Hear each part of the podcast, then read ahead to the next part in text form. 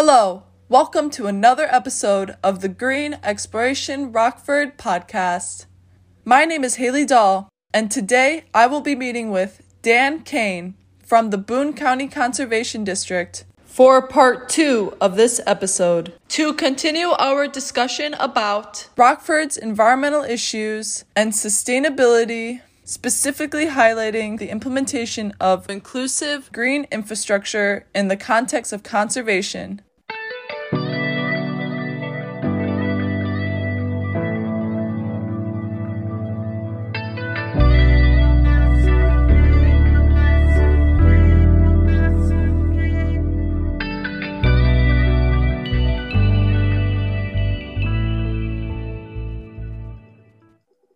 These things, you know, in regards to bike paths and walking paths, more sustainable transit, such as mm-hmm. walking and biking and public transit. How have these solutions changed or evolved within the community to address these okay. problems? I, I've got some a couple of good points on that. In speaking of you know residential development, the county back in the mid to late 1990s started to have interest in what's called conservation design mm-hmm. in terms of how you design a subdivision. And there are standards for that.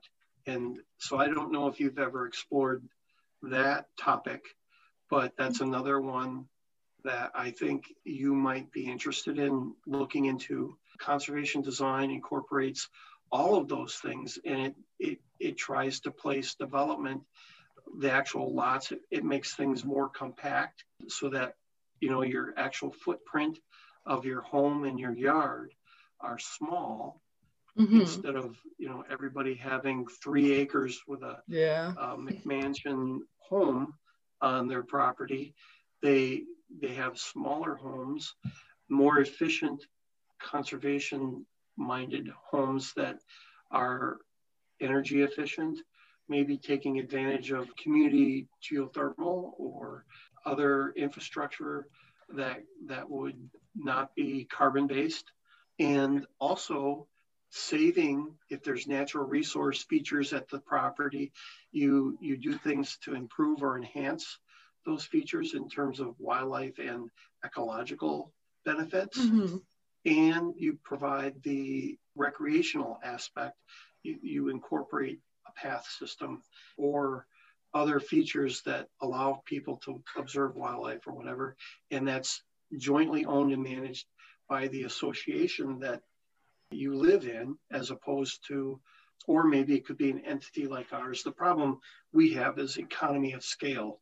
We have a total of eight full time employees here in our conservation district. We own and manage a little more than 4,000 acres of important conservation lands. And we also have uh, about 30 different sites, and half of those sites have public access facilities that need to be managed and maintained. And we, we've got two full-time maintenance people and two full-time natural resource people. And then we have myself and we have a customer service specialist in the office and two educators that do educational programming. I don't know if you ever came here for a field trip or something when you were in school, I don't know which grade school system you went through. So you may have been here for a field trip at our nature okay. center. My senior year of high school, that's mm-hmm. when I went to Rock Valley and I took environmental science. That's where I really started realizing my passion for the mm-hmm. environment because I actually I was going to mention earlier I have a similar background to you in the sense that like my true love and appreciation for nature came from my experiences of staying with my grandparents up in northern Wisconsin, they had a place. So I would spend a lot of time just in those woods and I loved mm-hmm. it. And yep. I remember taking that that environmental science classes at Rock Valley and I was just mm-hmm. like I was like this is what I want to do because I remember I'd always be like, I don't know what I want to study in school. And I'd be like, the only thing that I know that I really love in this world is nature. And I was like, but what can mm-hmm. I do with nature? And then I took that class and I was like, oh, I could do this. like, yeah, there's a lot of things you can do. Yeah. Yeah, exactly. Uh, a lot to pick and from. And yeah, to, you, you're getting in the field at a very good time. Thank you. So, you know, you have a lot of different aspects you could follow with respect to this. The green infrastructure, I actually drive a Volt, so I plug in and oh, nice. Have an electric electric car. Wish uh, wish they didn't discontinue making them because I think they are really a great vehicle. But mm-hmm. um, and the charging is really the key to making that more successful. Um, yes. I I don't have a lot to do with that element, but I certainly support it, and I think that I, I'm encouraged by the direction that we're going. You know, more and more vehicles. I think GM just announced they're going to discontinue yes. their gas and diesel powered vehicles by 2035, which is only, you know, yeah, short, pretty quick. Short, pretty quick. Yeah, that's pretty quick. And mm-hmm. so, in order for that to happen, there must be real plans to to accommodate the ability to recharge their electrical platforms. So, to like kind of get rid of that range anxiety. Yeah, I mean, I'd love to have an electrical pickup truck, like the Tesla truck. You know, the fear for me is I, I get somewhere and then how do you, you know, continue to go if you if you can't plug in when you get to the end of your range. Yeah. So, you know, maybe they'll develop something like a portable solar array that you can lay over the top of your vehicle when, you know, when you're not using it. But that still yeah. would limit your travel to every other day or something, depending on mm-hmm. how quick recharged. Obviously, I'm trying to get my degree with civil and environmental engineering. Green infrastructure is something that really fascinates me. And I'm a person where I absolutely love the lifestyle of the city because obviously I've spent some time living in Chicago and I've loved every minute of it. Mm-hmm. But like, I, I definitely feel that disconnect from nature and that desire to just come back to, you know, whether it be Belvidere or Wisconsin and just kind of be around the plants and the trees and so i'm really passionate about trying to figure out ways to you know have them meet both ways and mm-hmm. you know live a lot more sustainable harmonious urban lifestyle so i would like to know more about green infrastructure specifically such as ev charging stations accessible public transit green spaces so, based on your knowledge, what infrastructure improvements have you seen or been a part of that has provided solution to the area's uh, environmental yeah, challenge? actually, there I was I was going to talk about the two conservation design developments that are actually in Boone County. They were the county's first attempt to uh, fold in open space as part of a residential development. It was, I think, a successful effort in that you might be familiar with Prairie Lane subdivision, and Prairie Meadow is the other one. And we worked with developers to create the open spaces. Now, in Prairie Meadows, it's still being farmed. Yeah. The, the drawback was the developer contributed property to what the county has as a land cash ordinance. And I don't know if you're aware of this, but the county just recently, in the last two months, stopped the land cash. They put a moratorium on it. So mm. that has been essentially discontinued to facilitate more rapid growth in the community because developers look at it as an impediment to community growth. And so I think that's problematic. Uh, Definitely. And short term thinking. Those two sites, the Prairie Lane site on the east side of Caledonia Road, we actually have the habitat in place. The developer basically gifted the property but there were no funds to develop the property. Are you talking of, about where all the prairie grass is? Yeah. I run through there. yeah, that that actually belongs to the conservation district. Okay. And so we own and manage it. The issue is, is there's no, there were no funds provided for us to, you know, put in a parking area or mm-hmm. a picnic shelter, or we haven't a trail system in place. But even putting the trails in place there be, immediately became an issue because the neighboring property owners did not want a perimeter trail that they thought would provide access to potential criminals or something to mm-hmm. to get to their homes people have the concern, but it's it's more of a fear than it is a reality. Yeah. What about the roads that are connected exactly. to your driveway? I mean, wants to break in, the fastest way would be to park the vehicle right outside the door and yeah and get it and go type of thing. Yeah. so, and then the other condition was they made the property a lot of the subdivision, which makes it subject to the covenants of the subdivision homeowners association, mm-hmm. which elevates the standards for what the homeowners want to see in terms of picnic shelter or any improvements. Mm-hmm. And the conservation district, if, if you're at all familiar with our funding level, we don't have the resources to build the Taj Mahal for mm-hmm. picnic shelter or restroom or you know the basic facilities or infrastructure that would be placed there mm-hmm. that would help accommodate that and the other element of this is that this being a conservation design subdivision or both of them being at that, the idea was that the open space was public, not simply public space available to the people inside the residential development. Mm-hmm. So the standards being applied are essentially restricting us from being able to go in and actually do any kind of improvements, which is part of the growing pains of mm-hmm. creating something that you didn't have any involvement with before you had no experience to base things on so yeah. that particular those two developments we didn't have any level of service provisions in you know because we're not a park district we don't do playgrounds we don't do the kinds of more active you're not going to see a frisbee golf type of course at one of our sites we don't do yeah. that kind of structure with only two full-time maintenance people one of the things I'll, I'll just kind of go over with the conservation design is it allows project to be designed in a way that minimizes the impacts with respect to stormwater runoff, to potential contaminants from runoff and from groundwater by putting in elements that upfront address that. You you minimize the amount of impermeable surfaces because you're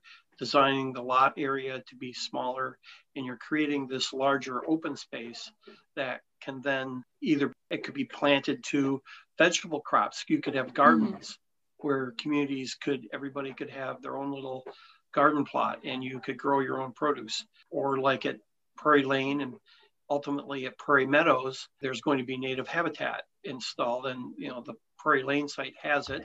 The prairie meadow site is still being cropped and eventually will be converted to habitat once we can afford it, it costs about $3,000 an acre to seed the native plant species that we typically look at doing for the quality of the habitat that we want to uh, create. So that's expensive. And just the seed cost is $3,000 an acre.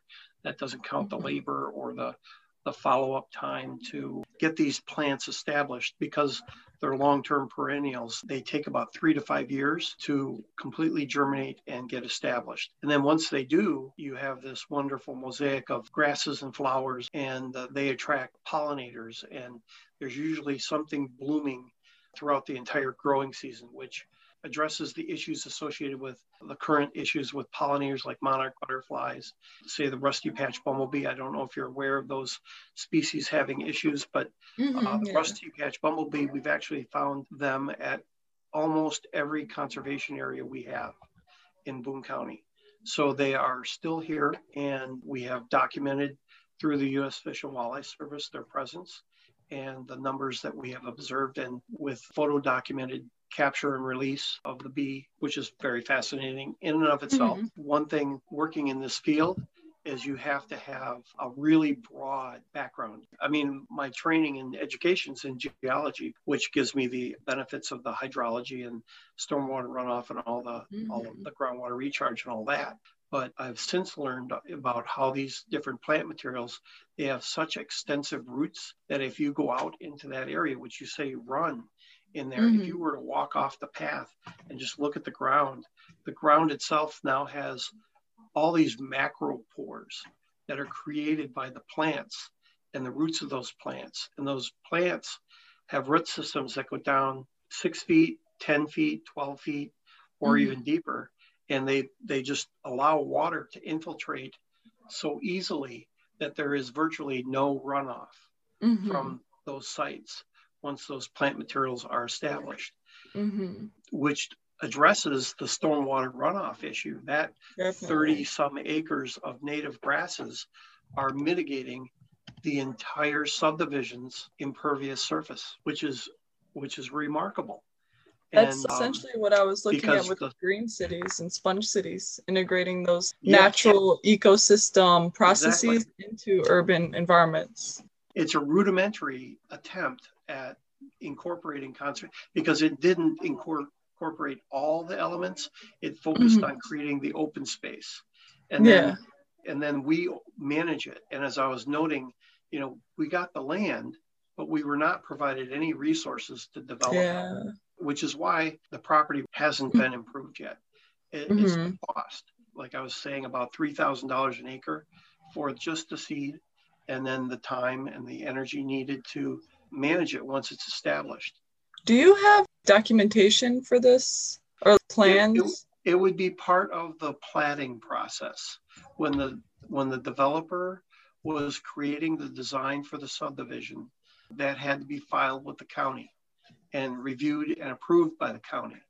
And one of the things that a step that we didn't make that should have been made, but we were not aware that it needed to be made, was mm-hmm. the development of a, a document that spells out the level of service that our agency would provide with respect to that open space. The fact that we got the property at no cost is really important but mm-hmm. the problem is developments occur when the developer wants to do it and thinks it's profitable for them. And when there's 15 other developments all going on at the same time, and everybody wants to have our organization be the responsible party for something like that, and they're only contributing the land, yeah, that's a good part of the cost, but it doesn't give us the resources to do the next steps.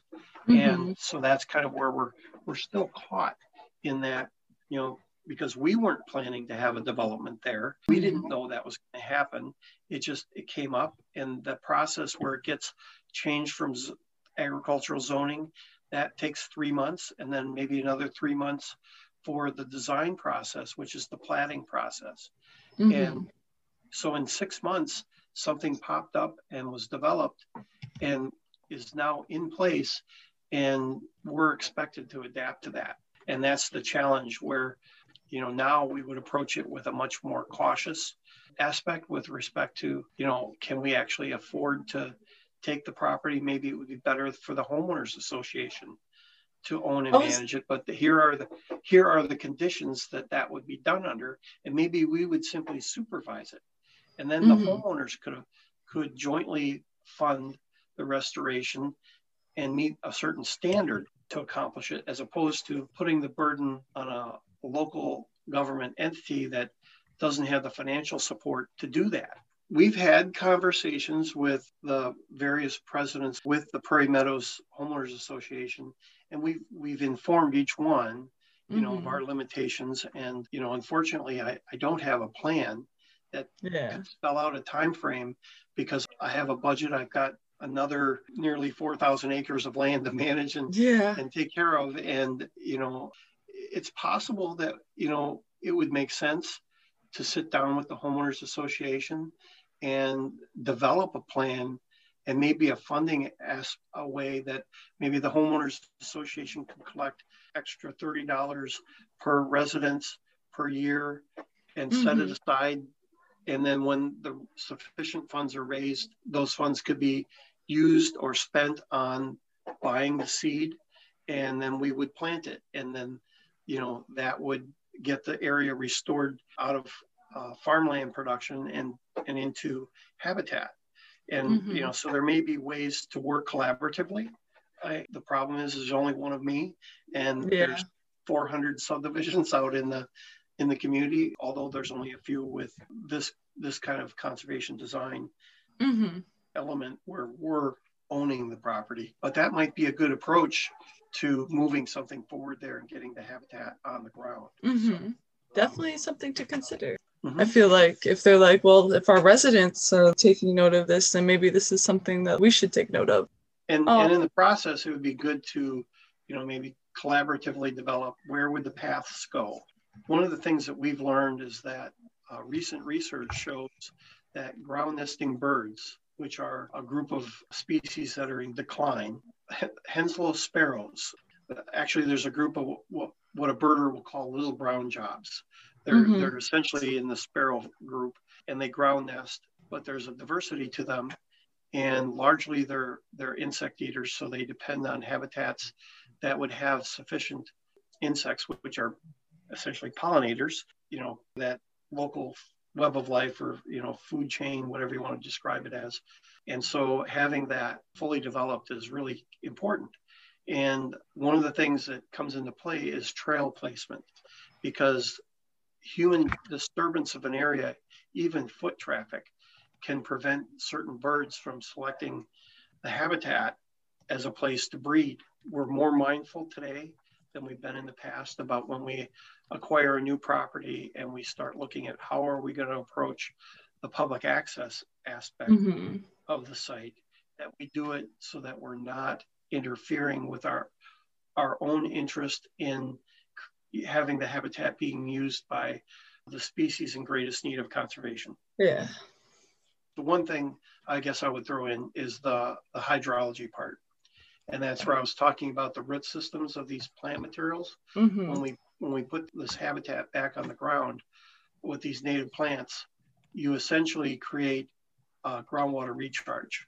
You you greatly enhance it, and you're not only enhancing the volume of groundwater recharge, but you're also enhancing the quality of that recharge because we're not utilizing any any chemicals in the management of our properties for mm-hmm. the most part. You know, once we get the habitat in place, any water that falls on that is going to, you know, as long as it's not degraded or carrying something that it collected from the atmosphere, which is possible, mm-hmm. you know, it's going to be in the cleanest form it can be because the filtration that occurs, you know, going through that complex root and soil uh, material and then eventually down into the local aquifers. So, with that, what would you say the areas for improvement would be? Actually, getting that concept to be applied universally in the community, you know, or communities. Because if you look at just Boone County, you've got Caledonia, Poplar Grove, Capron, even Garden Prairie, and Belvidere, and Candlewick Lake, and uh, Timberlake.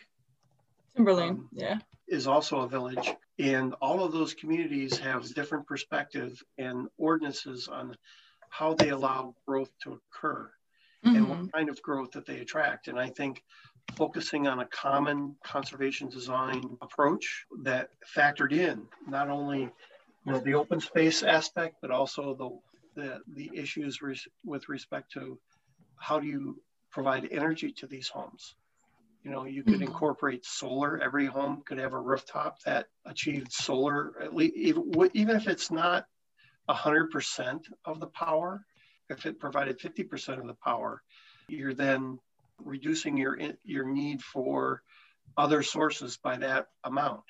So, mm-hmm. you know, you're still making an improvement on air quality and, and the effects uh, with climate change. Mm-hmm. And you know, that's a, an element that if we started designing all of our developments to factor that in and also having the, the, the open space component be something that would uh, facilitate groundwater recharge and uh, intercepting and taking that stormwater runoff and also contributing that to groundwater recharge, uh, mm-hmm. a portion of it, you know, you're, you're making great strides then in, in addressing all the aspects that affect the environment with respect to stream bank, say, uh, you know, streams are becoming have become so flashy, which when I say flashy, it means the water level goes up and back mm-hmm. down quickly. And so you get a surge of water that pulses through that stream system and that stream channel. It goes up quickly and comes back down quickly. Well, when that happens, water infiltrates into the sides of the banks a few feet, the, those banks become heavier because of the water. And what happens is they tend to collapse under the weight. When the water goes back down, they rotationally slump and the sediment is delivered into the stream from the stream bank. That's called stream mm-hmm. bank erosion. And stream bank erosion is one of the key reasons we have degraded water quality due to sedimentation is that its own stream bank is affecting that.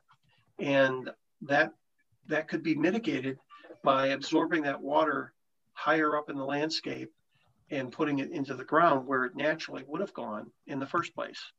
Uh, and then also accounting for, you know, the rest of the stormwater by uh, normal stormwater management processes. But uh, you're then using a biotechnical solution to resolve that issue, and you're getting the other benefits. When I talked about, you know, the, the list of ecosystem services and having overlap, well, you're getting the function of groundwater recharge. You're getting the function of addressing stormwater runoff and erosion of the stream banks. And you're also providing habitat for pollinators and other species in greatest need of conservation. You're, you're, you're creating a whole scheme of benefits that you wouldn't get if you didn't think about that. Definitely. Just tying in the conservation and the social aspects, the economic aspects, right. the environmental aspects. It's all right. intertwined. yes, definitely. And I really believe that if we just look to nature, she will show us what we need to do. She already knows how the, this world works. Mm-hmm. She knows what needs to be done. And, you know, it's funny because things like, you know, adding native grasses, basically, we're just going back to our roots no yeah. pun intended. No, but... right. And I'll, I'll just make a comment about the native grasses. We are actually focusing more on the forbs now, the, the flowering mm-hmm. plants, because they affect more pollinators. Yeah. Grasses are important, but they're also aggressive and they outcompete the other the other species mm-hmm. of native plants. So we have really scaled back when we seed an area. We only put a few grass seeds in and we tend to use the species that are less aggressive so that we get more diversity out on the landscape. Yeah. Uh, just give you that bit of information up front. Yeah, so that's correct. All these things are interconnected. And when you look at it from that approach of, you know, folding in all these elements, the last part of that is us, the people part. The social part. Yeah, getting us out, you know, the health and wellness the quality of life aspect of you know you like to go out and run and i wish i could still run but i can't my knees are shot so uh, that part is out for me but getting out and getting the exercise which mm-hmm. is part of the health and wellness thing that's another factor that this additional open space can facilitate Yes, like I'm very it... thankful for Spencer Park and Rock mm-hmm. Cut State Park. I just yeah. I love spending time running and just enjoying those natural spaces that our communities yeah. offer us. Yep, that's right.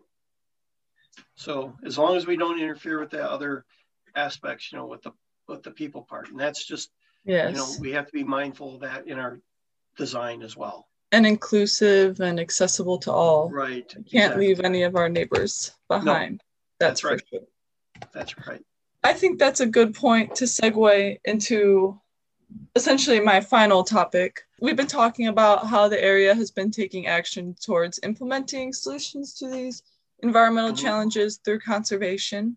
I was just curious, based on your knowledge and experience, have you seen a disparity in how BIPOC, which stands for Black, Indigenous, People of Color neighborhoods, mm-hmm. compared to other neighborhoods in the area? I, I think there is, you know, I, and I, I think we're we're all getting to be more mindful about how they're being impacted and affected. And I think unfortunately the trend for that is is long in terms of how things have occurred over time. That doesn't mean we can't start factoring in a better way to be more inclusive and more uh, accessible to everybody as we go forward. I mean, the part about having, you know, no connections to the Long Prairie Trail is part of that. You know, mm-hmm. if, if you're in a part of the community like in Belvidere, where, you know, we have a higher density of Hispanic population here exists, and how do you get them to take advantage of uh, conservation facilities? Well, the conservation district is limited in what it can afford to acquire and purchase uh, mm-hmm. uh, and, and implement. And we're not a park district, but that doesn't preclude the county uh, or the, the municipality from, in their planning, of how growth occurs in the community and maybe even looking at how they go back and redevelop parts of the community, like the brownfield sites that are in Belvidere. I don't know, you know, where the the old sewing factory was along the river. You know, there's some brownfield renovation being planned. That's where some of our, our people that fit that demographic mm-hmm. live.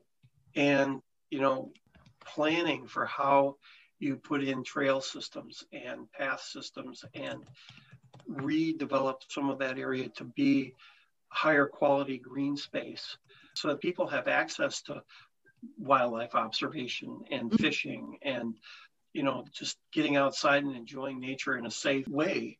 And and removing you know some of the fear that some people have for being outside. You know i think we are striving to be more mindful about how do we reach that segment of our community? How can we mm-hmm. better interact with them and serve them better? And I, I i hope that what that will reflect ultimately is in greater collaboration between the local entities that that can influence that there's a strong need for that i, I think I, I think it's important i think it is a need in our community to address there are a number of things and and the sad part is we don't generally get a lot of input from people in that community and mm-hmm. I don't know if it's language barriers or if it's fear of just coming in. I mean, we get a lot of use. A lot mm-hmm. of our mm-hmm. patrons are parts of that community. Yes. Thank you. That was good insight. And I uh, appreciate that you see the need for inclusive environmental solutions being pushed in the community because I feel like a lot of people in the environmentalism movement have a tendency to look just at the environmental problems. You know, some people fail to look at the economic factors or the social factors but i feel like you know mm-hmm. most people have a tendency to look at it very detached socially it's all tied together environmental yeah, justice racial justice you, yes. can't exist separately because environmental racism is real i agree with you and you know we are striving here to be more inclusive and get the input from the parts of our community that maybe haven't talked with us lately mm-hmm. Do you have any uh, ideas uh, we, of how to that facilitate that? We've never been an organization that's had much in terms of resources to devote to public communication. Mm-hmm. And we're still using brochures. I noted that I started working here in April of 2000, and we still have brochures that were printed prior to my working here that we still hand out to the public. Oh my uh, gosh. And yeah, they're very old. They they look old. They they don't convey information very well. At the time, it was probably the best they could do. Just that one aspect. I think we were moving into the the current uh, method of communication with Facebook so, and other social media aspects, and I think we're going to resonate better with the segments mm-hmm. of our community that we haven't reached before with our newsletter and other forms of communication. So we're hoping that that's one of our approaches. And then, of course, we're also hoping that we just get more walk-in traffic. And obviously, during a pandemic, that's a challenge. But yeah, uh, creating events that are more in tune with serving that need, and and mm-hmm. so service is a big part of it. I think that's a good place to kind of wrap up. I hope you learned something from today's conversation. I know I sure mm-hmm. did. I just want to thank you again for your time, as I really appreciate you sharing your knowledge and insight with me today. Sure. You're, so. you're welcome. I'm glad I could participate. I think now would be a good time to wrap up part two of this episode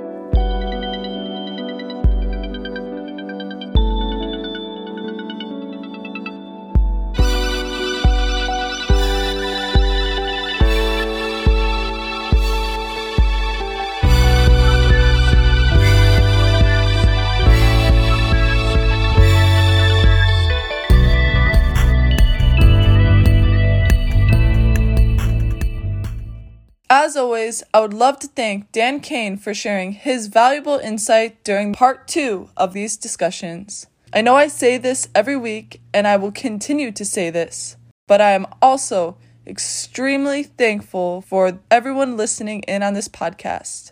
I am always appreciative of your continual support of Green Exploration Rockford. Just remember to take whatever you learn from this series and consider how you as an individual can be a contributor to a sustainable future in your day to day life. And don't forget to not only show Mother Earth some love, but your fellow humans as well, each and every one of them, because all humans deserve to live in a quality environment. And I can never stress this enough. My name is Haley Dahl, and I'm signing off. Stay green and stay exploring, Rockford.